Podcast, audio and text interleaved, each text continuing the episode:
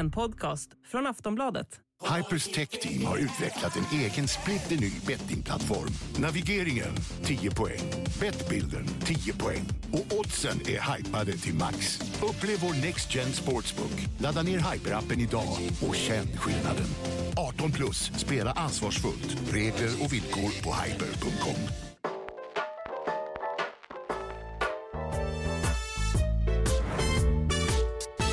Så där ja, då är vi eh, startklara och redo. Eh, Även Johanna Lagus. Eh, Jag gjorde en sen ändring här i mitt körschema. Så att, eh, det blir rätt information. Ja, det är viktigt. Hur är läget? Det är ju lönefredag. Ja, det, ja, precis. Det är toppen. Är du en sån där som liksom spend it all? Nej, ja, jag har varit, men Mm. jag vill börja tänka, ju, mer, ju äldre man blir, desto mer inser man att man också behöver spara till pension. Finns, exakt, det finns räkningar och pension och, och skatter och alla möjliga grejer att Så betala. är det. Mm. Men det är ändå skönt att få in lite nytt cash på kontot. Jag tänker annars att uh, gruvan här borta investerar i lite växter till sin cell hemma.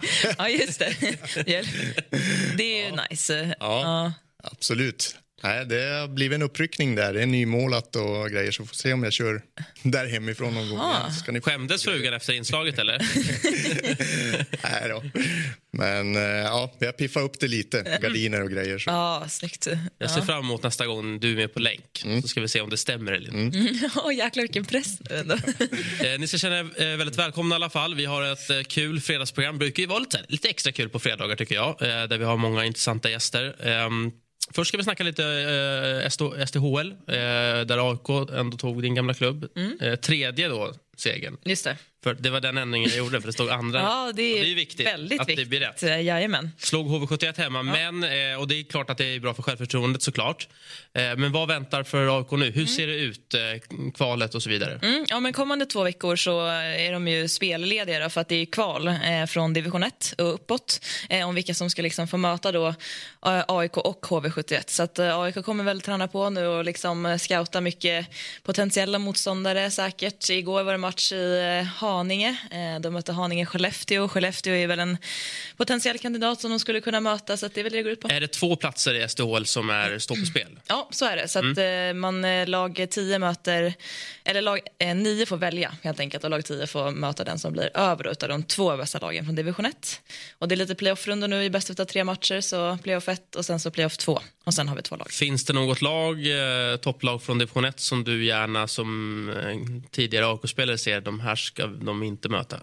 Eh, nej, så det tycker jag faktiskt inte för att man måste ju slå alla liksom och det finns många bra lag men eh, det gäller att inte liksom snöa in sig på vad man tror att man inte kommer klara. Så eh, det skulle jag inte säga men eh, som det hade varit kul att få upp SSK tycker jag. Ehm, de är en bra klubb som liksom har satsat mycket på sina damer på ett bra sätt de senaste åren så att, och de har sett riktigt bra ut nu i sin liga så att om man får hoppas att något lag ska gå upp, inte på bekostnad av AIK så kanske det är SSK.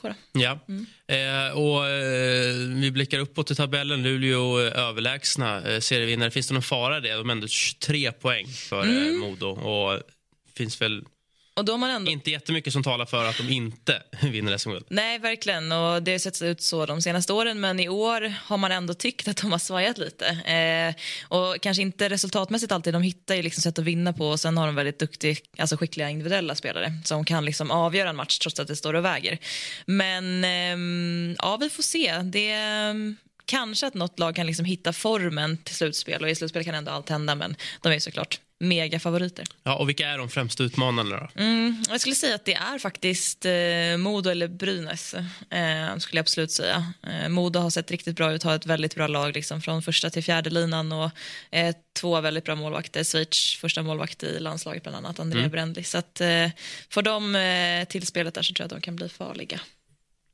Härligt. Eh, slutspel och eh, ja, negativt kval då, Ja. stundar. Vi kan nämna att det börjar ju faktiskt ikväll. Eh, Samtliga kvartsfinaler. Och eh, nytt för i år är att det är bäst av fem matcher istället för tre även i kvartsfinalen som det även är i semi och eh, final. Bra, då är det ju superfredag i dubbel bemärkelse. Ja, exakt. Härligt för alla hockeyälskare. Eh, vi ska också ta en titt på eh, LOC. Det har ju blommat upp en debatt här kring lagets klubbmärke. Det har kommit in en motion att också överge dagens märke och att återgå till den tidigare versionen eh, som man spelade med bland annat under en retromatch. Vi ser ju bilden här eh, som visar originalet. Eh, och sen då förslagen eh, som, eh, ja men framförallt i supporterforum då. Ja, jag är ju eh, ej partisk så att jag gillar ju förslaget bäst av de här tre. Mm, vad tycker du, Knektan? Ja, spännande. Jag lutar nog åt original. Dels gillar jag runda formen. Eh, sen ser den lite mer retro ut, det här lejonet, än den här nya arga lejonet i support. Ja, du menar alltså att det är ett lejon längst till vänster? Man ser inte riktigt det. Det är lite så Ulsnygg. Jag tycker... målat av en förskoleklass. Ja. Ja, nuvarande, alltså liksom, no offense, Ja. men det, det känns lite eh, paintbrush, Ja, det- Windows 98 faktiskt. Eh, Verkligen. Nej, men jag tycker också supporterförslaget faktiskt är starkast här. Det känns som att det är typ olika färger, alltså också inte olika färger, men olika ton av den blåa. Tycker inte ni att originalet ser lite ljusare ut? Jag gillar den, den mörkare. Det var många frågor där i, i en. Ja, men tycker ni att originalet ser lite ljusare ut? ja, men det håller jag med om. Ja. På något sätt ser Eller det mörkare ut. På något mer sätt. mörkblå. Jag röstar på Padre Ja, jag med. och förslag nummer tre. Ja. Nej, original, det byts för många klubbmärken nu för tiden tycker jag. Ja. ja, du menar så att det här har man haft så det är tekniskt sett inget byte? Ja, kan, man gå, kan man gå tillbaka till det som är skapat först, ska Ja. man göra det. Ja. Hur mycket ska man lyssna på supportrarna i den här typen av frågor? Ja, men det är klart, om det är någon man ska lyssna på så är det väl supportrarna. Mm. Det är klart de ska få säga sitt också. Sen har jag en känsla av att supportrarna ofta vill också åt retrohållet. Men ja, här är ju en modifikation av det kan man säga. Så ja, det ser väl också hyfsat ut. Mm, man kan ta lite Men de får gärna byta. Ja, ja, precis. Ja, man kan ta lite lärdom från Frölunda. Eh, lilla debacle med klubbmärket när man kanske inte lyssnade på supportrarna alls. Och sen fick man ju göra om hela alltihopa. Så det är väl jättebra. Det var lite det som var min följdfråga. Det brukar ändå landa i supporternas vilja. Så. Ja, Och det är ändå de som ska köpa merch också. mm, så är det. Vi har eh, med oss morgonens eh, första gäst. Det är ett välbekant ansikte i form av eh, Abris som har sett ja, men bra hockey misstänker. Det var ju ändå Eh, de två topplagen just nu i SHL, eh, Växjö mot Färjestad och där Karlstadsgänget ändå drog det längsta strået. Vad, eh, vad tänker du om matchen så här dygnet efter? Ja, det, var, det hände ju en hel del kan man väl säga. Det var en match som tog två timmar och 45 minuter och det är inte så ofta man är eh, involverad i, i en så lång match om det inte är en sån här slutspelsförlängning. Så att, eh, det fanns en hel del att summera men jag kände väl att jag somnade med ett eh, leende på läpparna i alla fall igår. Det var en jätteunderhållande match, två jättebra lag, fullsatt arena. Ganska grinigt också så att det är väl slutspelskänslor i luften. Jag hörde av er tidigare här att det börjar väl redan i, ikväll. Ja, men korrekt. Det gör ju det. Eh, du var inne på det där med... Alltså det här kan ju möjligen vara en kommande finalserie. Var det lite extra ställningskrig och lite så här slutspelsfeeling, tycker du? Ja men det var faktiskt det. Det var väldigt så här eh, tjafsigt och bråkigt och bökigt och vissa kanske kan tycka att det är lite töntigt också. Så där. Framförallt i andra perioden så var det ju, så var det ju väldigt mycket bråk efter avlåsningarna framför respektive målvakt där och så. Sen tycker jag väl domarna gjorde det väldigt bra som, som inte tog allt för många utvisningar utan man markerade väl mot dem som, som bråkar mest och tog två, varsin tvåa på dem typ så där. Så att det blev ju, det blev, vi fick ändå se alla spelarna, de flesta spelarna på isen i alla fall.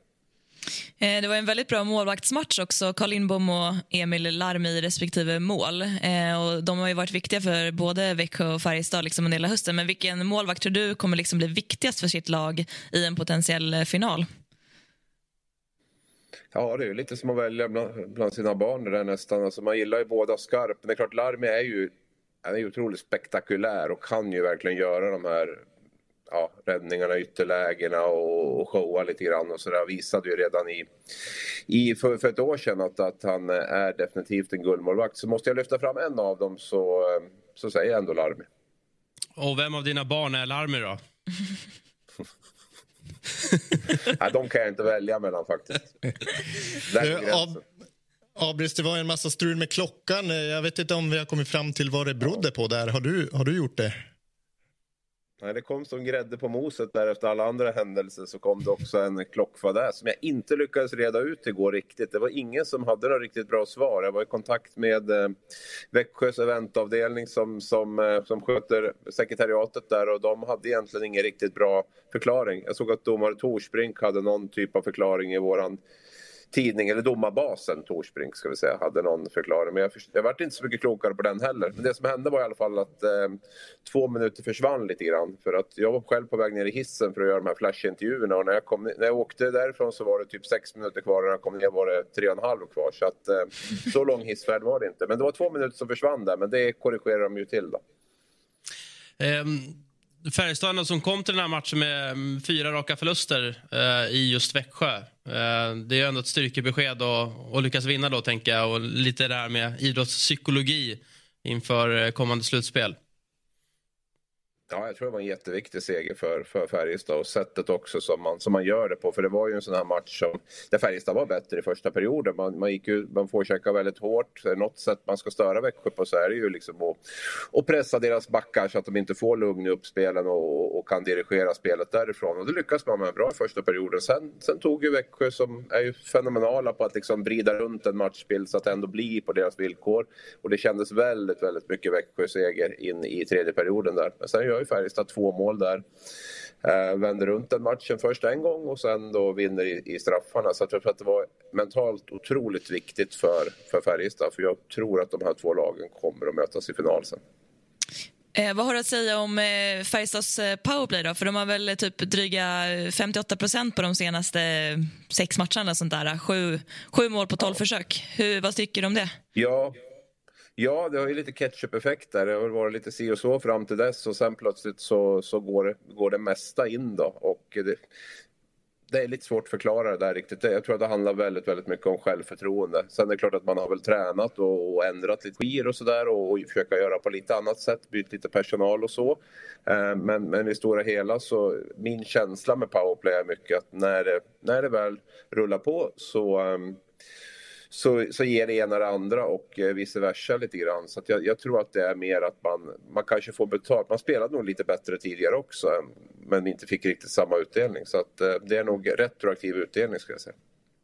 Eh, och det var ju David eh, Tomasek som avgjorde i straffläggningen. Eh, kanske största snackisen var ju Micke Lindqvist som eh, tog sig upp på 200 eh, poäng eh, fördelat på 100 mål och 100 assist. Eh, en liten favorit faktiskt SHL till mig. Jag tycker han är underskattad och gör ett jäkligt bra jobb ofta i en tredje eller en fjärde femma. Ja, alltså för mig är Micke Lindqvist ganska mycket spetsspelare egentligen. Sen, sen har han väl haft... Jag tycker att han kan bli, liksom falla ifrån lite grann i matcherna ibland. Och Mitell petade ju honom till och med här en, en, en sväng under, under säsongen. När han kom till Färjestad gjorde han ju dundersuccé som, som målskytt och sådär. Och, och det är väl där Färjestad ser honom. Men, men, man har väl inte varit helt nöjd. Tycker att han behöver bli lite intensivare, lite, jobba lite hårdare och sådär. Och... Eh, nu har han ju fått in de delarna i... Den här petningen gav ju verkligen effekt. Han har verkligen tagit till sig det och liksom jobbar mycket bättre. Och nu har det även kommit liksom utdelning i form av, form av mål och poäng här på slutet också. Så att det är ju... Ja, ska vi ranka topp tre trevligaste spelarna i SHL så hamnar Micke Lindqvist eh, väldigt högt upp på en sån, på en sån lista. Det är ju liksom en, en, en spelare som man verkligen liksom unnar att det ska gå bra för. Man skulle nästan vilja ha den listan fast tvärtom. Topp tre otrevligaste i SHL. Jag kan fundera ut den till, eh, till något annat program kanske. du, eh, eh, på tal om att läsa då, eh, i ehm, um, Sillisör-bloggen som du och Ros driver att Färjestad är på jakt, jakt efter en superback till nästa säsong. Eh, första frågan här, varför väljer man att inte förlänga med amerikanska backen Jeremy Grolot? Vad är det som inte har funkat där?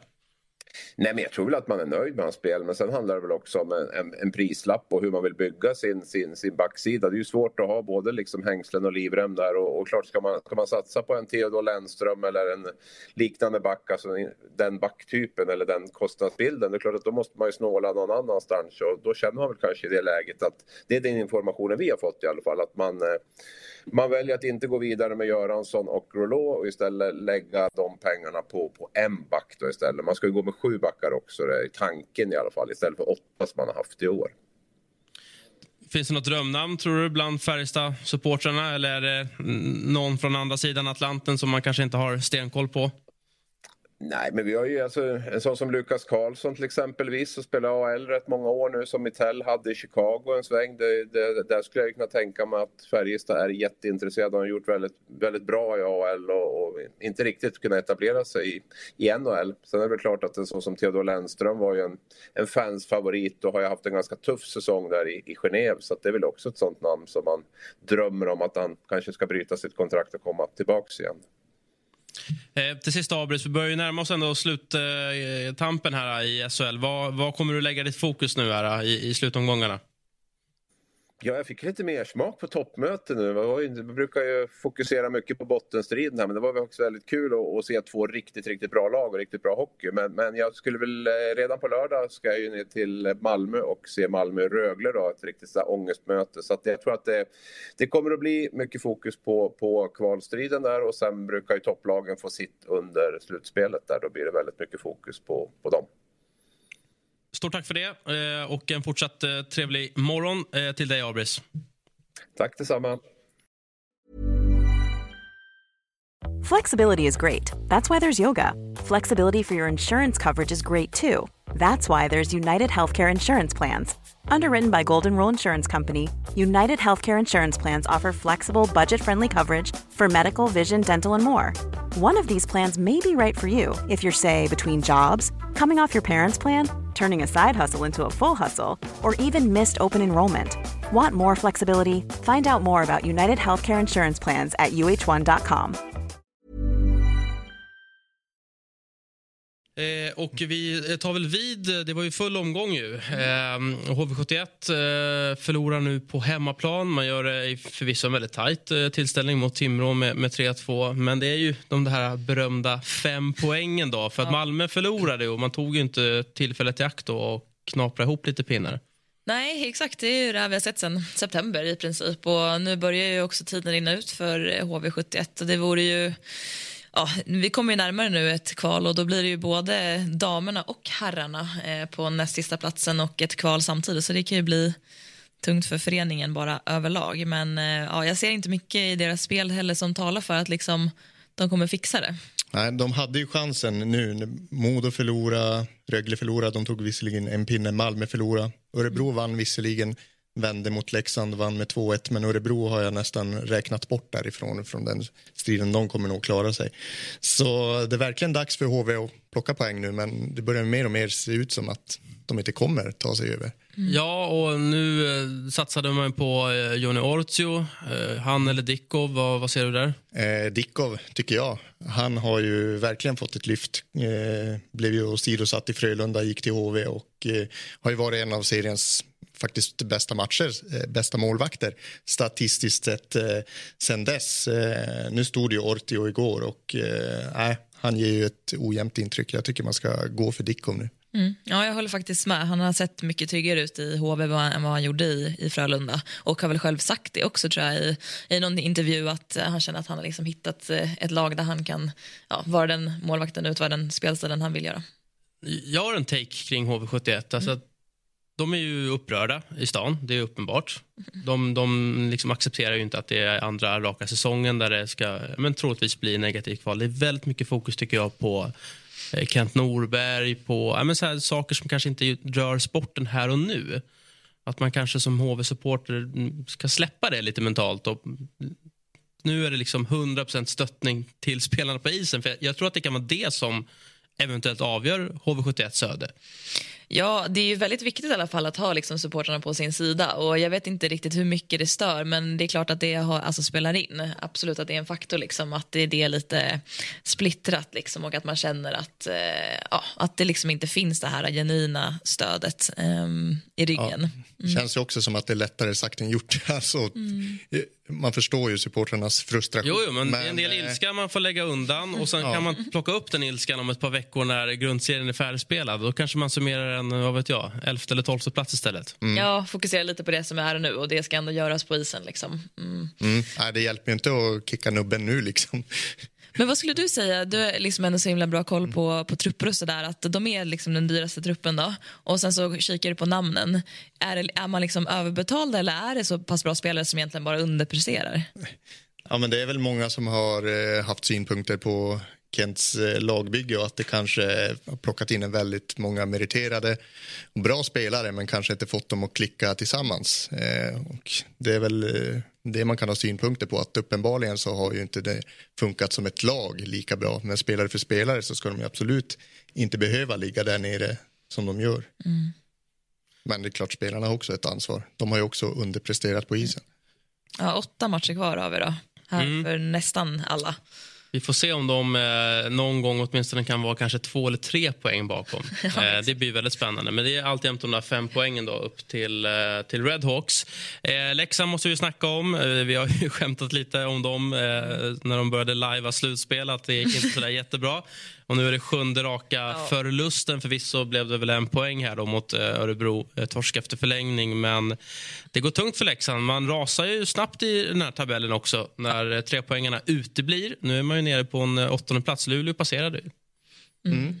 Ja, alltså sjunde raka förlusten. Ändå så tycker jag att gårdagen var ett steg framåt. Egentligen. Det tyckte Charlie Berglund också. Ja, mm. och eh, faktiskt, nu, nu vände ju Örebro och vann men om man bara ska försöka zooma ut och se bort från resultatet så tycker jag att man såg tecken på att Leksand var lite tillbaka i, i samma mode som de var när det gick så bra. Och, ja, jag tror nog att den där förlustsviten kommer brytas snart faktiskt. Ja, man åkte ju på en, en felaktig offside också eh, som, som Berglund eh, rätt skämtsamt eh, påpekade. Vad skulle han ta? Det var en uppercut på linjedomaren och ett nacksving. Men ja. med glimten i ögat då, ska tilläggas. Ja. Inte hans bästa uttalande, men eh, ja, den var väl ganska solklar. Mm. Som det ser ut nu en tänkbar åttondelsfinal också mellan Örebro och Leksand. Mm, där har inte Leksand jättebra historia mot Örebro heller. Nej, Örebro de har ju övat på slutspel ju. Ja, just det, precis. Då borde man klara av det mesta. Ja, men Örebro är väl ett litet bogeyteam. Jag kommer inte ihåg exakt statistiken, men Leksand har haft jättesvårt mot just uh, Örebro. Mm. Uh, och, och Örebro 11 poäng nu ner till kvalplats. Ja, mm. ja, men som sagt, jag tror att de kommer greja det. Det är ju 11 poäng eh, ser vi och sen är det ju även tre lag där, det är fyra lag som ska passera dem. Så det räcker väl med att ta en seger till för att klara sig. Mm.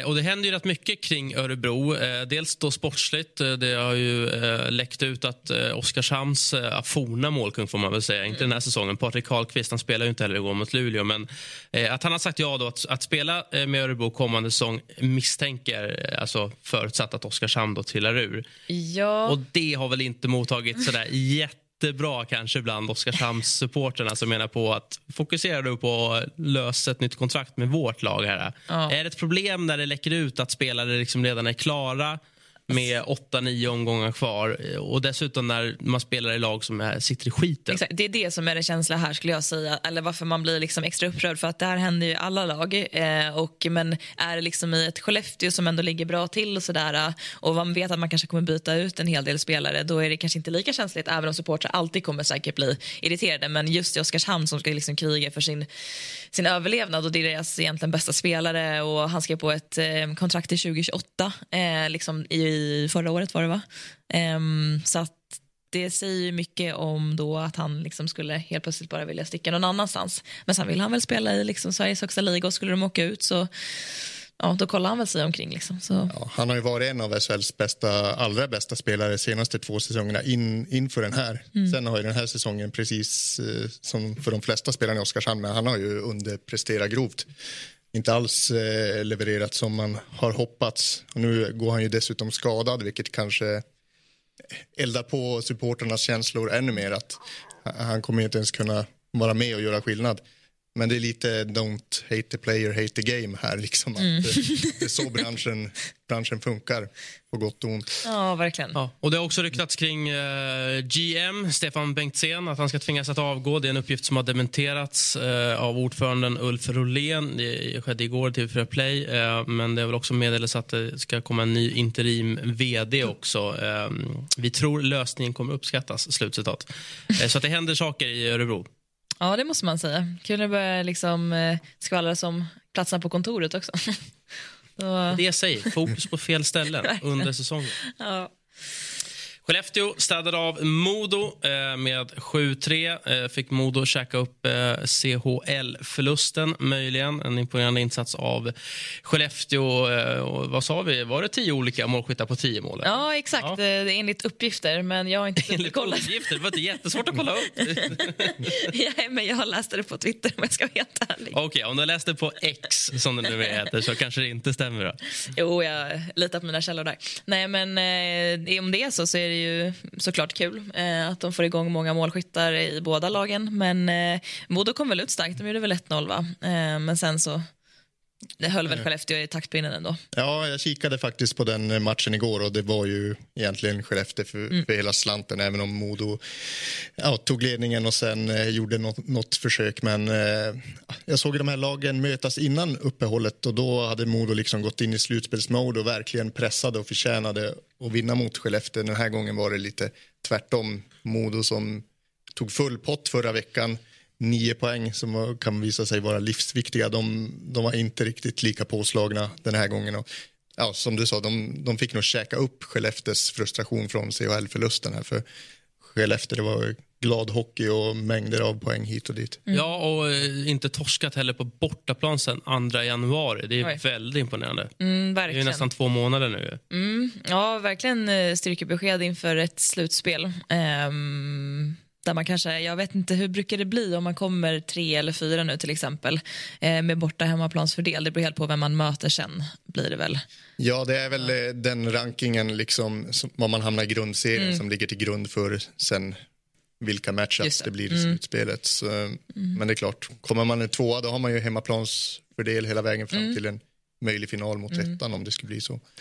Och Rögle har gjort tre mål i eh, en och samma hockeymatch sedan eh, Red Line Offside togs bort. Det är känslan. Eh, Det räckte dock inte till tre poäng, men man fick in en sen kvittering av Rodrigo Abols mot Frölunda. Och sen var det torsk i förlängningen, men då har man åtminstone brutit den negativa trenden. Jag vet inte hur många matcher vi kom upp i, men det var väl ett tiotal åtminstone. Ja, Rodrigo Abols såg ut som att eh, det var ett ton som släppte från hans axlar och han firade och slog i plexit. Och för personlig del var det väl första målet på 12 omgångar, tror jag, eller om det var 19 till och med. Det var väldigt länge sedan han gjorde, gjorde mål. Eh, och jag tycker överlag att eh, Rögles stjärnor såg lite piggare ut. Simon Ryfors var väldigt pigg matchen igenom och hade väl några poäng också. Men eh, blev ju förlust till slut ändå. Mot ja, men Frölunda som är ju, går ju som tåg. Ja, de gör ju det. Formstarka. Ja, otroligt formstarka. Eh, Vi noterar också att Linköping slog Malmö med 3-1. Det är ungefär det vi noterar. Eh, och eh, vi ska städa av Luleå och Oskarshamn ännu snabbare. Den matchen kommenterade jag. Ja, Ja. Det finns inget att tillägga. Eh, Oskarshamn ger upp efter 1-0. ja okej. Sen är det bara en lång transportsträcka. Vi kan notera att Fredrik Allard gjorde mål eh, sitt första. Då. Han blev väldigt glad. Ett självmål. Det var, jag, jag sa också att det var ett självmål. Även om det, varför finns det inte självmål Vadå, han sköt på en eh, Oskarshamnsspelare? Så. Ja, Jag tror tre av fyra Luleå-mål var att Luleå-spelare bara sköt på andras skridskor. Eh, Men Oskarshamn kan säga det kommer bli bekymmer om de spelar så här. Eh, Slut på analys. Vi eh, har resultattabell eh, nästa omgång innan ska ta oss till Knäcktas eh, lista. Och Den ser ni här. Det är lördagshockey. Leksand, kan de bryta den där eh, negativa trenden? Eh, Då har de möjlighet att göra det mot eh, Luleå. Och sen misstänker jag att det blir en tuff eh, kvällsmatch där för Oskarshamn då, uppe i Skellefteå. Nu till listan och den handlar om spelarna som har ryckt upp sig mest efter nyår. Eh, och då är det ju listguron här, eh, Ja. Jonathan Gruvan eh, Knäckta. Det står Kekta här, men jag säger Knäckta. eh, och då är det topp fem som gäller då. Vad hittar vi här? Eh, ja, Filip Hollander. Glödhet har hittat målformen. Ja, där har vi till och med siffror på det. Åtta mål 2024. Jag tror han gjorde en poäng första tolv eh, omgångarna. Eh, har ju kommit hem eh, till Sverige efter eh, två år i Nordamerika. Det var en omställning till storrink, spelet i SHL och så vidare. Han var glödhet för övrigt på försäsongen också, men fick det inte att stämma. Men nu har han verkligen vaknat till liv, liksom hela Timrå egentligen som har haft ett bra 2024. Du, eh, nu kommer jag väl rätta upp halva Norrland här, men betala om att byta klubbmärken. Är det två liksom underkokta broccoliskivor eller vad är det för någonting? Det är ju tallar. tallar? Det ser faktiskt inte ut som tallar. Det var faktiskt mer likt en broccoli, liksom. ett träd än en tall. Förlåt alla tiramisåer. Ja, det var bara en verkligen. Det här kommer bli, det kommer bli rubriker. Nej, det där är ett klassiskt klubbmärke som jag gillar. Ja. Det tar jag strid för. Det är bra att sätta ner Det ska vara lite fulsnyggt. Ja, Ja, men det är det ju. Definitivt. kan man säga. Ja, Hollander i alla fall, tillbaka till listan. Hollander på femte plats. Vem har vi på eh, fjärde? Jo, det är Fredrik Dickow. Ja, han som vi var inne på här tidigare. Eh, Varför fick han inte stå senast då? Eh, det vet jag faktiskt inte. Det har jag inte full koll på om det var någon skavank eller om det bara Ortio var namnet för dagen. Dikov var på bänken i alla fall. Eh, men här ser vi räddningsprocent 92,60. Han var nere på 89 procent i Frölunda när de eh, ja, värmade in en annan keeper och han gick till HV för att få en lite nystart. Och det har ju faktiskt gått så pass bra så att han faktiskt har belönats med ett nytt tvåårskontrakt. Säger väl en del också om hans lyft. Mm. Vi tar oss till tredje plats. Malte Strömvall, eh, stjärnforwarden i Frölunda. Eh, och, eh, ja, men väl en, kanske, en av de största stjärnorna just nu, skulle jag säga. i alla fall. Ja, verkligen. Han gjorde ju hattrick på under tio minuter här för en vecka sen eller något sånt. Igår också glödhet avgjorde förlängningen med ett läckert solomål. Han har väl egentligen, eh, jag tycker inte han var dålig under hösten heller, men han fick ju inte ut det i poäng. Eh, Man såg att klassen finns där. Framförallt liksom i powerplay ska han göra skillnad, men puckarna trillade inte riktigt in. Han eh, fick lite nätkänning i landslaget där i december och sen nu efter nyår så har han ju fullkomligt exploderat i Frölunda och eh, han har ju fått bra kemi med en kille som vi kommer till längre fram här på listan också. Mm. Eh, och det är inte på andra plats, för där tar vi oss till Skellefteå och backen eh, Jonathan Pudas. Åh, fina siffror ändå, med 7 plus 11. Ja, eh, näst flest poäng faktiskt i SHL eh, efter eh, nyår. Det är bara Oskar Lindberg som har gjort fler och Bodas är ju back också ska vi komma ihåg. Eh, men vi har ju blivit bortskämda och vana vid att han snittar en poäng per match ungefär och eh, han har spelat VM tre senaste åren, eh, inte fått vara med i landslaget en enda turnering av de här tre turneringarna i år. Eh, och var lite svagare under hösten. Eh, stod inte riktigt att känna igen. Jag vet att han inte själv var helt nöjd med det, men nu har han börjat komma igång också. Framförallt är han arg på isen och då är han som bäst. En arg Pudas är en bra Pudas. Ja, han kommer bara bli argare ju hetare matchen Kan han bli tillräckligt arg för att bråka sig in i en VM-trupp? Ja, ja, men absolut. Det är ju en landslagsturnering till inför VM. Och, eh, han kan absolut få chansen där och väl där kan ju allt hända. Men sen, eh, sen är väl inte han en som kommer göra lika stor skillnad i en VM-turnering ändå utan han är ju nere kring kanske sjunde back eller tredje backpar där för att vi förhoppningsvis får in några andra storfräsare från Nordamerika. Och sen, eh, ja, men du hintade lite, och det, det är ju Mikael Roma då såklart, som, som många tänkte så här, när han gick till Frölunda att ja, okej, det där var, det var lite desperat move kanske att plocka eh, liksom, eh, en, en formsvag spelare från Modo, men ja, han har ju motbevisat alla. Ja, jag får väl själv sätta på dumstruten också där för jag var lite tveksam och trodde inte att lyftet skulle komma i Frölunda baserat på vad han visade i Modo under hösten och även eh, föregående säsong i Leksand också. Han hade ju var jättebra där under sitt första år men sen har det varit för mycket djupa dalar vid sidan om hans höga toppar. Men han hade lite skadeproblem i Modo, eh, fick ingen kontinuitet, passade inte helt in i, i hur Modo spelar heller. Eh, så det var väl en win-win att eh, göra sig av med honom och få en slant och Frölunda har ju absolut haft supernytta av honom. Han har kommit in i första kedjan med Malte Strömvall och Max Friberg och nio poäng på fyra senaste matcherna tror jag. Ja, superkemi med just Malte Strömvall. Roma är den här snidaren som kan hitta fantastiska passningar och så har de snipen i Strömvall. Så eh, det har varit ett succédrag. Men skulle du säga att Strömvall just kanske har fått sitt lyft, att han också är med på listan tack vare just eh, Mikael Roma? Absolut, det är en bidragande orsak att de har fått så pass eh, mycket kemi. Det här var ju en, som, ja, ska man vara efterklok, att den eh, saknade pusselbiten som har kommit in nu. Eh, Frölunda fick ju tyvärr Gustav Rydahl eh, skadad säsongen ut men här har ju visat sig vara en fullvärdig ersättare på centerpositionen. Och eh, ser vi på bilden här, exemplariskt hur han bär eh, hakkräm och halsskydd också. Mm, det måste man verkligen säga. Det är inte många som gör det. Vara helt ärlig. Ja, verkligen. Ja, det, var, det är inte höga förväntningar på SHL-stjärnor att de bär upp utrustningen på ett korrekt sätt. Nej, men det är inte alla som bär dem som en Nej, polotröja det, där. det är sant.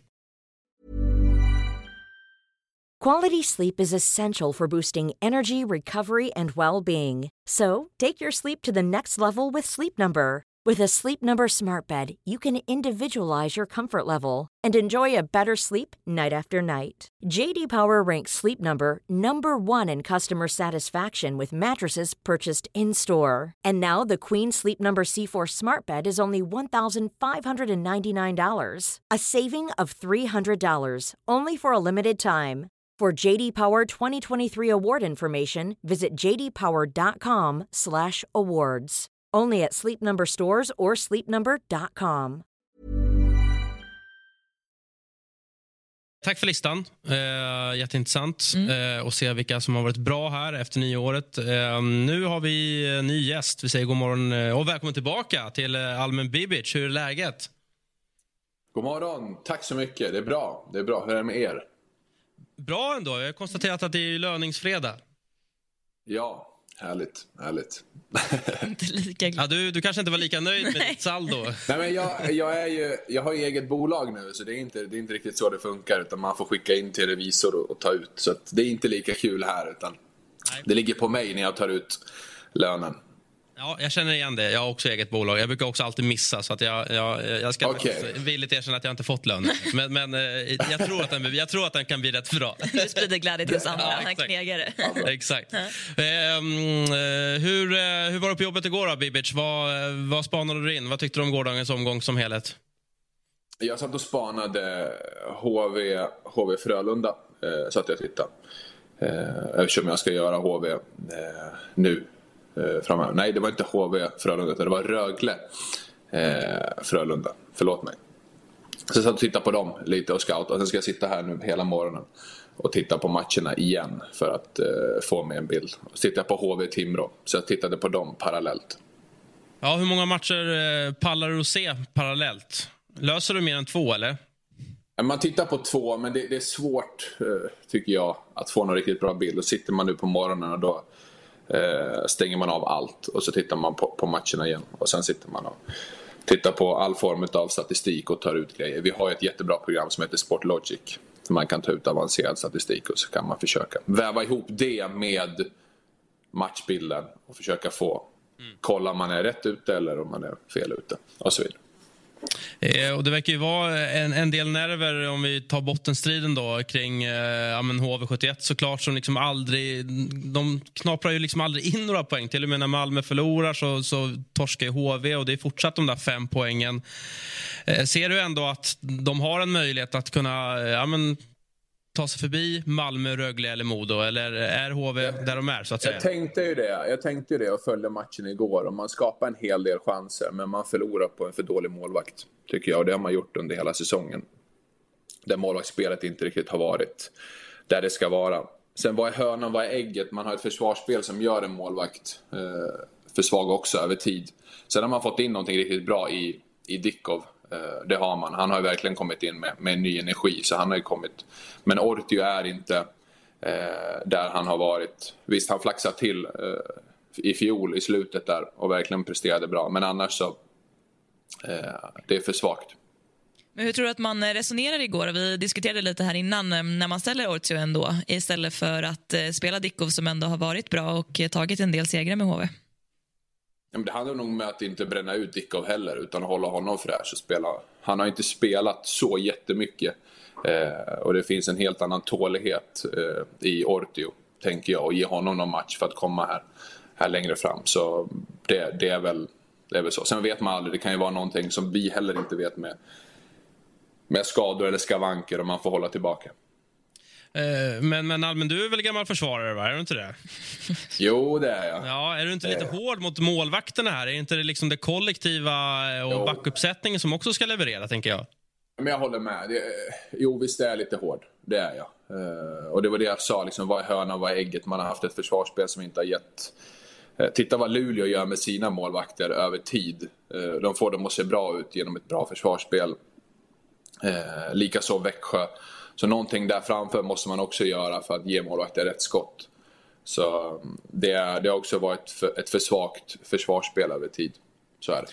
Du, om man ser eh, ur ett Oskarshamns perspektiv, vilken klubb ska supportrarna och laget Oskarshamn hoppas på att få möta, tycker du, i ett negativt kval? Vilka har de bäst chans mot? Jag tror vilket lag som än får möta Oskarshamn kommer tycka det är jäkligt tufft. Det blir en enorm press eh, i och med att Oskarshamn är där de är. Eh, jag tror får de möta Rögle så kan det bli jättejobbigt för, för Rögle BK i och med att det är en klubb med sådana enorma förväntningar som kommer hamna där i ett kval. Jag vet själv, jag har varit eh, i kval nedåt och det, det är jätte, jättejobbigt. För Malmö har det ändå, eh, tittar man på Malmö så har man all, alla har placerat dem där nere sedan innan. HV har haft en så lång, lång eh, startsträcka med att försöka ta sig tillbaka. Eh, nu har Modo börjat dra iväg. Så jag tänker faktiskt, skulle Rögle hamna där så skulle det vara jättetufft. Sen vet jag att det skiljer enormt mycket på om man tittar på innan, så spelarkvalitet, budgetmässigt. Men i ett kval så är det inte lönekuvert som möts utan det är eh, spelare och det som händer, det mentala spelet mellan öronen kan vara jättejobbigt mm. för, för de som hamnar där. Kan du som tidigare spelare sätta lite ord på mentala pressen att spela ett negativt ja. kval med, med allt vad det innebär för ja, kanske kanslipersonal och hela liksom klubben? Man skäms. Man gör det. Man har satt klubben i, i det läget. Och nu ska du få höra. När vi möter BIK Karlskoga och jag sitter i, i omklädningsrummet i, på de här bänkarna. Du vet, åker till ett hockeyallsvenskt lag. Då var det som SHL-lag. Och jag får ingen saliv i käften för att jag är så nervös. Jag tycker det är så jobbigt. Att, när du är helt torr och man liksom bara försöker skapa saliv. Det var, det var någonting fel. Och då kände jag, fan det här är på riktigt. Eh, det här är jobbigt. Så det är väl på något sätt att försöka sätta ord på. Jag fick liksom ingen saliv. Den pressen och, det, och, att man känner att det är jobbigt, kunde man liksom kanalisera lite på det och att man då ryckte upp sig just för, som bara, Knäckta var inne på var... också med att så här, det handlar om eh, folk som kanske förlorar jobbet. Det handlar om ja. eh, spelare med familjer som kanske inte kan vara kvar. De ska byta ort, de ska byta klubb. Alltså det, blir så, det blir så mycket som helhet. Ja, ja, jag tyckte det var mer jobbigt. Det var, ingen, det var inte någon som kom och sa det till mig, men jag tänkte faktiskt mer på det var folket runt om. Vi spelare, vi får nya klubbar. Det finns, det är bara att flytta på sig. Men det är folk på kansliet som måste gå på grund av att man har varit för dålig. Eh, så att man påverkar i deras framtid enormt mycket. Så det tyckte jag var det var det jobbiga och det, det var någonting man bar med sig. Och så möter man Karlskoga då som har en det var ju Theodor Lennström på väg upp. Jag hade ingen aning vem det var och han bara flög fram. Eh, och så var Ejdsell i det laget och det gick inte att ta pucken av honom. Och jag tänkte bara, men är de bättre i Hockeyallsvenskan än vad vi är i SHL? För det var, alltså den där första perioden, den var tuff. Så att det var, det är folk som är på, på väg upp också, ett vinnande lag som har extremt bra spelare som kommer bli stjärnor i, i SHL. Så det var, jag tror vi vann med 4-0 men det var inte 4-0 eh, säkert om jag säger så. Utan det var hela tiden nära att tippa över för dem också. Så det var, ja, jag tyckte det var jättejobbigt. Det ska vara helt ärlig. Ja, du, du, kan ju relatera till det, men, men eh, det eh, måste ju vara skönt sen då, eh, nu när du är på liksom andra sidan då, eh, i, i tv-svängen. Då. Eh, kan du ändå se någon liksom njutning i att som, som expert få uppleva den här ångesten eller blir du bara påmind om det du själv har varit med om? Nej, men jag tycker det finns en, en härlig dramatik i det och den här svenska modellen att det byts ut lag och att, att det står så mycket på spel. Jag tror ändå att det, det är det som för fram eh, utvecklingen, att man ska bli bättre. Nu ser många så negativt i det här, men fan, man får inte glömma bort att det kommer upp ett, eh, ett lag som kommer få in en, ett gäng massa miljoner till sin kassa som kan utveckla sin verksamhet. Så att eh, jag gillar det. Jag gillar det. Sen har jag en enorm förståelse och respekt för de som hamnar där, att det är tufft och jobbigt. Men jag tänker, kommer man bara stärkt ur det, eh, det är en jäkla bra erfarenhet. Jag tänker på Kollar i fjol mot, mot Brynäs. Jag tror han växte enormt mycket som ledare och har varit där med kniven mot strupen. Det är i sådana lägen du testas. När du har 7-8 raka, eh, du testas inte lika mycket då. Eh, och du ligger i toppen av SHL. Jag har en enorm respekt för de som ligger där, för det är de som gör eh, hantverket bäst. Men ibland är det bra att testas. Eh, eh, en annan eh, eh evig debatt är huvudtacklingarna och avstängningarna. Eh, det debatterades ju rätt flitigt förra veckan. Eh, vad är din åsikt där? Har det, liksom, har det blivit värre i ligan, tycker du? Nej, det är väl bara kanske att vi... Jag tycker bara det... Man tar inte beaktning någonting till den som blir eh, tacklad. Vi, jag tänker på Niederbach, eh, Rindell. Niederbach gör typ vad som helst för att, för att kollisionen ska bli så svag som möjligt. Han drar till och med ihop sig och han fullföljer liksom inte med någon kraft uppåt eller någonting. Ändå åker han på ett gäng matcher. Och vad han hade kunnat göra i det läget det är ju faktiskt att svänga undan åt höger. Men då kan ju bara Rindell ta pucken upp i banan. Då får inte han spela mer. Som tränare vill man ju sätta stopp i speciellt på linjerna som man inte kan bära fram puckarna. Så det är eh, det är en tuff, det är en tuff eh, debatt. Jag tycker den, den är svår. Man vill inte se skador på spelare. Det vill man heller inte. Så den är, den är så jättesvår. Sen har vi ett regelverk som jag tror är hårdast i världen eh, på de här frågorna. För att vi vill få bort de här smällarna. Ja, de rösterna man hör är ju oftast eh, alltså samma åsikt som dig att eh, tacklingsmottagaren också har ett stort ansvar men regelverket ser ut som det gör med huvudtacklingar. Ska man förändra regelverket eller hur, i och med att det är så pass många som till och med alltså lagets egna trä, tränare som har blivit drabbat av en skada på en spelare brukar säga att där måste han skydda ja. sig bättre. Ja, men där borde man göra någonting. Jag har en enorm respekt för Ante faktiskt när han tar den vi sitter i studion då, jag, Niklas och Granqvist. Och att Ante säger det när Niklas ställer den här frågan. Eh, liksom bara, ja. Han hade kunnat spela enkelt och säga jag har inte sett någon repris, bla bla bla och vill inte svara på frågan. Men han, han tar den och det tycker jag är att föra svensk ishockey framåt. Det tycker jag. Och det är helt klart att vi borde titta på någonting som kan... För det här, just nu har det blivit eh, lite felviktat tänker jag. Det är nästan så att du kan samla poäng på att Vet du vad? Borra ner huvudet, kör in i slottet, ta en smäll för laget. Du kommer få en huvudtackling. Då får vi fem minuter. Nu, nu hårdrar jag det. Men det är ju... Ibland får man ju ta ett eget ansvar också i det hela. Mm. Um, snart är det slutspel också. Um, av det du har sett hittills i årets SHL, vilka lag tror du kommer dra nytta av att det blir slutspel med liksom högre intensitet i matcherna och kanske lite mera fysik? Men Färjestad känns ju ruggigt välbyggda. De har ju båda delarna. Jag tänker även Växjö. Eh, man har ju Emil Sylvegård, så jag säger rätt bror nu. Som man kanske inte har sett så mycket nu Eh, på säsongen. Han kommer ju komma med till sin rätt och få använda sin kropp mer. Och det blir mer anpassat för honom. Så att det är... Eh, jag menar, längre fram i, i ett slutspel se Emil sätta sig på Tomasek över sju matcher. Bara den, eh, och det, det, kan ju bli hur spännande som helst att följa den matchen i matchen. Så det är, eh, det tänker jag. Ändrar man mentalitet och kanske till och med lite taktik när det är slutspel? Eller tuffar man vidare på, på det man har gjort bra i grundserien? Man tuffar vidare på mycket det man gör. Man ändrar inte, men det, det, det kan ju bli matcher i matchen som jag sa innan med Sylvegård, Tomasik. Man sätter dem på varandra. Man bär med sig saker över längre matcher också. Så att det är inte glömt till nästa utan man kommer ihåg att ja, men vi två har haft det. Ja, det blir mer personligt. Eh, ja, det blir det. Så man tar med sig mer personliga saker som man kan dra, dra vinster utav. En hetta höjs i, i, i arenan i och med att det kommer mer folk. Domarnivån, eh, man släpper på mer saker. Så att spelet blir ännu mer intensivt. Och där kommer vissa falla bort. Och där kommer andra kliva fram och tänka oj, vart har han varit? Jäklar vad bra han var i, i slutspelet. Så det är ju så här hur kul som helst. Jag bara väntar på att eh, det ska dra igång. Kviborg har varit lite kritisk till Leksands eh, uttalande om att de började träna på att eh, spela slutspelshockey redan för en åtta omgångar sen. Eh, och därefter har de förlorat Ja, de har ju tränat på att förlora kan man säga. Alltså, ja, men så att du tyckte ju att det, det uttalandet var att liksom tappa fokus lite på grundserien. Men ja, man har ju hört det förut att man ska liksom börja förbereda sig på slutspelshockey och så vidare. Vad tycker du om det uttalandet? Men det har ju slagit lite fel. Inte lite fel, utan det har ju slagit helt fel. Eh, det har det. Och tajmingen har ju blivit fel i och med att där någonstans, efter det så har ju toppspelarna bara, de är inte på samma nivå.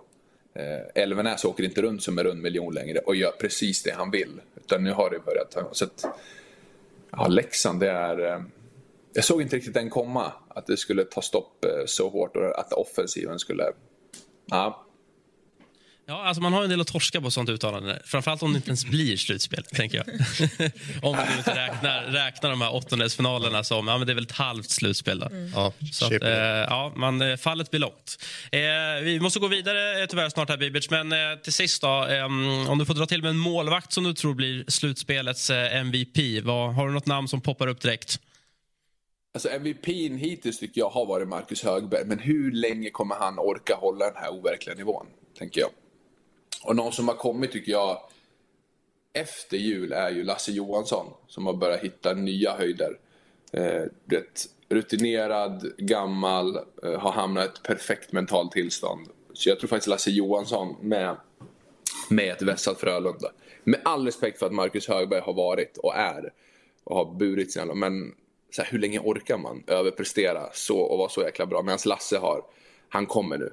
Eh, så att jag tänker Lasse Johansson. Två bra målvakter. Eh, tack för det eh, och eh, lycka till med, med kneget imorgon då. Tack så mycket. Hoppas ni är med oss. Bra. Eh, det var eh, Bibic. Det är alltid intressanta tankar från honom. Eh, och eh, på tal om intressanta tankar, då är det dags för Steven Lee. Ja, Eh, dags för slutspurt i Hockeyallsvenskan. Brynäs har väl egentligen gjort sitt och seglat iväg som ohotad etta lite som väntat. Sen är det huggsexa om andra platsen eh, med Mora och en trio 08-lag. Varav två gör upp i Scania-rinken ikväll. Um, Djurgårdssupportrarna har väl någon eh, relativt välkänd eh, ramsa om eh, gamla AIK-hjälten Matte Alba, att han inte har någon näsa. Jag vet att när jag var liten så anordnade de skattjakter efter den där snoken på Hovet. Jag vet inte om de gör det fortfarande. Men eh, eh, han har hur som helst en son, Emil Alba, som numera spelar i Södertälje och han har i allra högsta grad en näsa och en näsa för mål dessutom. Hängt dit 14 kassar den här säsongen och ofta öppnat målskyttet. Eh, Djurgården eh, är notoriskt blek på bortaplan och om det nu blir så att eh, Kryger inte kan spela igen så brukar det så- se lite si och så ut. Man förlorar mycket tekningar och tappar initiativ och så vidare. Så jag skulle inte bli förvånad om Södertälje rivstartar och tar kommandot och eh, att jag då testar Emil Alba som första mål, eh, målgörare i matchen. Eh, kombinerar ihop det med eh, eh, Djurgårdens powerplay-specialist eh, Olle Liss. Stängt in två puckar mot Södertälje hemma på Hovet eh, innan nyårsskiftet har jag för mig att det var. Och, eh, ja, han är väl den som ska göra det i powerplay eh, tillsammans med Klasen då. Eh, total odds 46 gånger pengarna. Eh, kan vara värt att testa tycker jag. Och eh, sen får vi väl hoppas att eh, alla supportrar kan hålla sig Tack för det, Uh, Steven Lee. uh, Hockeyallsvenskan, Uh, det är ju superfredag. Uh, bara en sån sak. Uh, onsdagens matcher så noterar vi att Brynäs ändå vann till sist borta mot Östersund med 6-4 trots att uh, mardrömsstart här för målvakten Jared Corot. Släpper de två första puckarna. Aj, aj, aj. Alltså, ja, gud, det är ju allt annat än vad man hade önskat sig. Ja. Ja. Det gick ju bra ändå. Ja, som tur jag, jag satte på liksom där när det plingade 2-0 och bara vad är det som händer liksom mot Östersund som inte är ett topplag om man Mm. säger så. Men eh, ja, det var väl skönt att de löste det för, för hans skull också då Ja, kanske. det ska bli spännande att se. Han lär väl få fler chanser att visa upp sig här i grundserien också. Men Damian Klara ser jag just nu som Brynäs första val in i det här slutspelet. Vi eh, hade ju Anton Blomqvist med oss i tisdags. Det vart ju lite eldigt där eh, eh, kring eh, om det nu är en myt eller inte att man oftast gör dåliga matcher efter urladdningar i derbyn. Det tyckte i alla fall Anton Blomqvist. Jag hade väl mer kanske statistiken som jag tänkte på. Eh, och här tyckte jag det var väldigt tydligt att det saknades energi Absolut. eh, i AIK. Jag håller helt med. Och, eh, ja, det hade varit lättare kanske att, att liksom, eh, inte säga att det var en myt och sen eh, åka liksom och, och torska ett, eh, en match efter ett derby. Men eh, det verkar stämma liksom att man får någon slags urladdning när man vinner ett derby då, till matchen efter. Och nu lyckades faktiskt inte dock Djurgården vinna sin nästkommande match för det brukar väl vara så också att de som förlorar ett derby brukar vinna för att de ska lite ge igen. Ja, och Djurgården som, som ändå hade väl öppen kasse eh, från John Dahlström valde att spela och sen blir det en mm. spelvändning och som går Mora i, i kapp och sen vinner, den, den måste svida rejält. Alltså. Ja, det var en hel del slarv tycker jag från Djurgården som eh, man har sett lite tendenser till nu efter jul. Eh, och samma sak i straffläggningen också, det var ju liksom anmärkningsvärt eh, dåliga straffar skulle jag vilja säga. Bara tre straffar var väl ett, en på kassen och två liksom när man missa pucken. Så det är väl under all kritik. Sen gillar jag det här draget som Almtuna, det har man sett några gånger ändå, att man vågar, men att ta målvakten när man har fyra mot tre i en förlängning. Ja, eller hur? Eh, det blev ju en snackis här härom året när Timrå och Ante Karlsson gjorde det i spel liksom tre mot tre för att spela fyra mot tre. Men det känns ju som ännu, man får ut ännu mer av det att göra om man har fyra mot tre och får spela fem mot tre. Absolut. Så är det. Superfredag noterar vi. Eh, knäckta skickar vi till Södertälje, Södertälje-Djurgården, eh, som är en av höjdpunkterna ikväll. Jajamän, dit ska jag. Härligt. Nu ska vi ta bumper faktiskt. Vi ska ta oss ut i hockeyvärlden. Ah.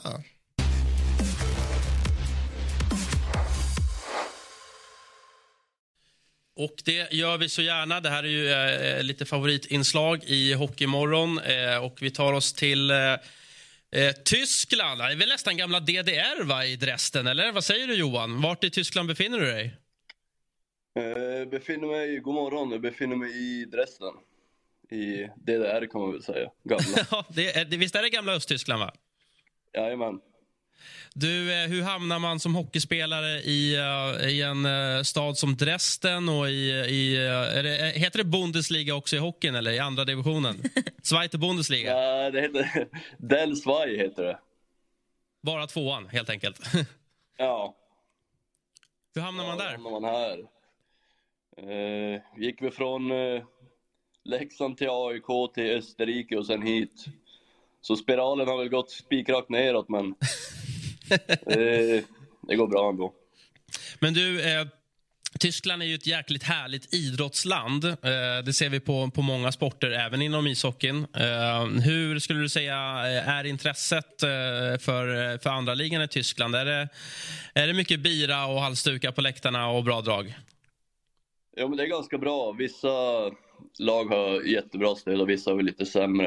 Eh, men fotbollen är väl det som är störst. De har väl tredje ligalag här som har 40 000 på, på läktaren så fotbollen är mycket större skulle jag vilja säga. Eh, om vi tar hockeyn då. Eh, vad, hur är statusen på, på ditt gäng, Dresden? Hur, hur ser säsongen ut och vad är målet? Eh, ja, målet är väl att ta oss till pre-playoffs heter det. Eh, det har varit en, en hyfsat tung säsong den här säsongen. Så det är fyra matcher kvar så vi måste vinna minst tre för att ta oss dit. Hur många lag är med i ligan och hur ser liksom slutspelsformatet eh, ut i så fall om ni tar er dit? Eh, det är 14 lag så 11 till 14 kvalar neråt. och resten spelar någon form av playoff. så ettan till sexan är vi klara och sjuan till tian spelar pre-playoff. Ja, men påminner lite om det hockeyallsvenska eh, formatet ändå. Eh, ja. Det är ju ett gäng, ett gäng svenskar också, tänker jag. Eh, vad, vad har du för trevliga svenska lagkamrater? Jag har en Dalmas Suvanto och så en från Karlskrona, Simon Karlsson och så en från eh, Karlstad, David Rundqvist. Hänger ni mycket svenskarna tillsammans där eller hur ser det ut? Ja, men det gör vi. Det blir väl, man är väl mycket med varandra på rinken och utanför. Jag vet inte, har, någon har familj och sådär så det blir väl inte så mycket men eh, på rinken blir det väl varje dag. Hur är din tyska? Eller pratar du engelska där nere? Nej, jag pratar engelska. Den är halvknackig. Du, eh, eh om du skulle liksom sätta din klubb i någon form av liksom svenskt perspektiv, vad, vad, vad håller klubben och di, er division för, för nivå? Det är så svår, svårt att svara på det där, för det är så annorlunda på något sätt. Men jag skulle säga botten, mitten, allsvenskan kanske. Mm. Och topplagen här skulle väl inte göra bort sig. de skulle väl vara med i topp 6 kanske i allsvenskan, men bottenlagen skulle ha problem tror jag.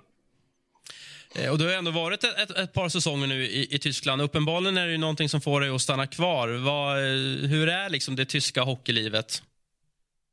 Nej, men det är bra, det är skönt tycker jag. Det är, det är lite annorlunda från, från hemma sådär. Men sen är man ju import här så det är ju ganska stor press att leverera. Och, jag tycker det, jag vet, det, är väl, det får väl mig att gå igång lite. Och, och sådär så. Men det är lite mer avslappnat med, ja, med kulturen, att man, man dricker, det står ett flak bärs efter matcherna och, och sådär. Det är ju annan kultur liksom. Vad gör du när du inte är på träning eller match då? Vad, vad finns det att hitta på resten?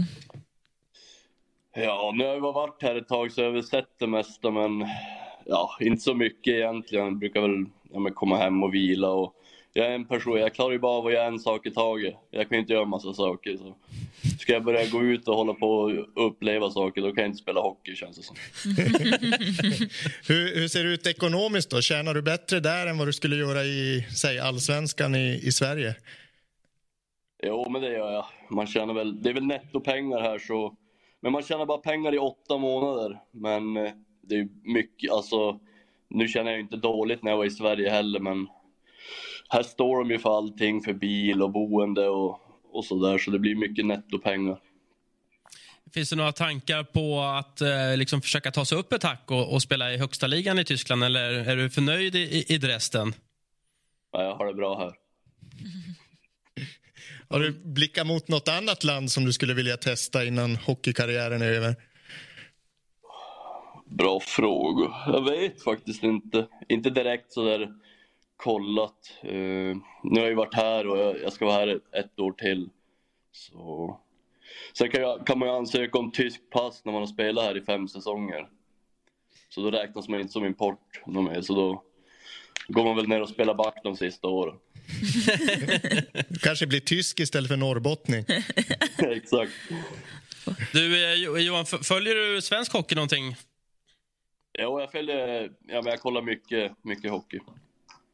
Eh, och bland dina tidigare klubbar då, eh, AIK, Leksand och Luleå, är det, är det något lag där som ligger lite extra nära hjärtat? Oj, den här är tuff. Eh, men eh, ja, jag är ju norrlänning så Luleå ligger mig nära hjärtat. Men jag hade bra, jättebra tid i Leksand med att gå upp två gånger och och så där så, jag gillar Leksand jättemycket också och AIK hade jag ju hur kul som helst även fast vi var helt värdelösa. Men, eh, så, var men, du där, eh, var det pandemisäsongen eller? Jajamän. Ja, den, den, den minns jag tyvärr. Eh, men du fick ändå ihop några pinnar där. Men eh, ja, eh, ja det, det, man tänker kring där var ju, alltså vad hade hänt om ni hade spelat klart den här säsongen? Hade ni grejat det där tror du? Nej, jag tror inte. Så det hade blivit eh, kval mot Väsby mest troligt, så det hade ja, väl också adderat till lite ångest. ja, vilket jävla mörker. det var, Nej, det var tufft som fan. Men i slutändan så vann ju vi på något sätt kan man ju säga. Precis. Så det, blev, precis. det blev ju en, en vecka ute på stan där i Stockholm som vinnare. Var det några krogar öppna ens då? Jag tänker man stängde väl ner allt med covid. De hade ju inte stänga, vi var ju snabba dit och så lämnade vi inte på en vecka. Underbart. Du, eh, till sist, då, vad, vad, vad händer framöver? Här? Är det, hur många matcher är kvar? Och, mm, du sa själv att det, det har gått lite sådär. Du har gjort en bra säsong, eh, men, men, men laget kanske lite sämre. Då. Vad, det, det finns ändå saker och ting att, att spela för, eller? Ja, fyra matcher kvar nu, så ska vi försöka vinna alla dem så är vi i det där pre-playoffsen. kan vad som helst hända tror jag. Det är, det är, jätte, det är en jämn liga i år. Det är, alla lag är ju rätt bra så. Toppen. Eh, stort eh, tack att du var med oss från, från Dresden. Och, eh, lycka till med, med din, din vidare eh, tyska eh, hockeykarriär. Jag hoppas personligen på att du får det där tyska passet också. ja, tack så mycket. Det hoppas jag. Gott så. Eh, härligt att eh, snacka. Nu eh, ska vi runda av. Mm. Vissa ska åka och jobba. Jajamän. Och, Möte om 15 minuter. Ja, och jag har jobbat klart för idag. Ja. Nej, jag har lite, jag lite grejer kvar. Ja. Nu ska jag bara se till att ge mig själv lön. Också. Oh, perfekt. Mm. Tack, Nekta. Tack själv. Och mm. tack eh, till er som har lyssnat och eh, tittat såklart. Eh, det ska ni göra på tisdag. Då har vi en jätteintressant gäst. Johan Hedberg kommer. Ja, så det blir mm. jättekul. Så han ska vi snacka med. Eh, det blir eh, jättekul. Vi ses då.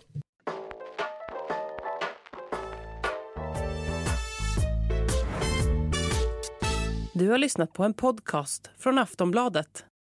Ansvarig utgivare är Lena K Samuelsson.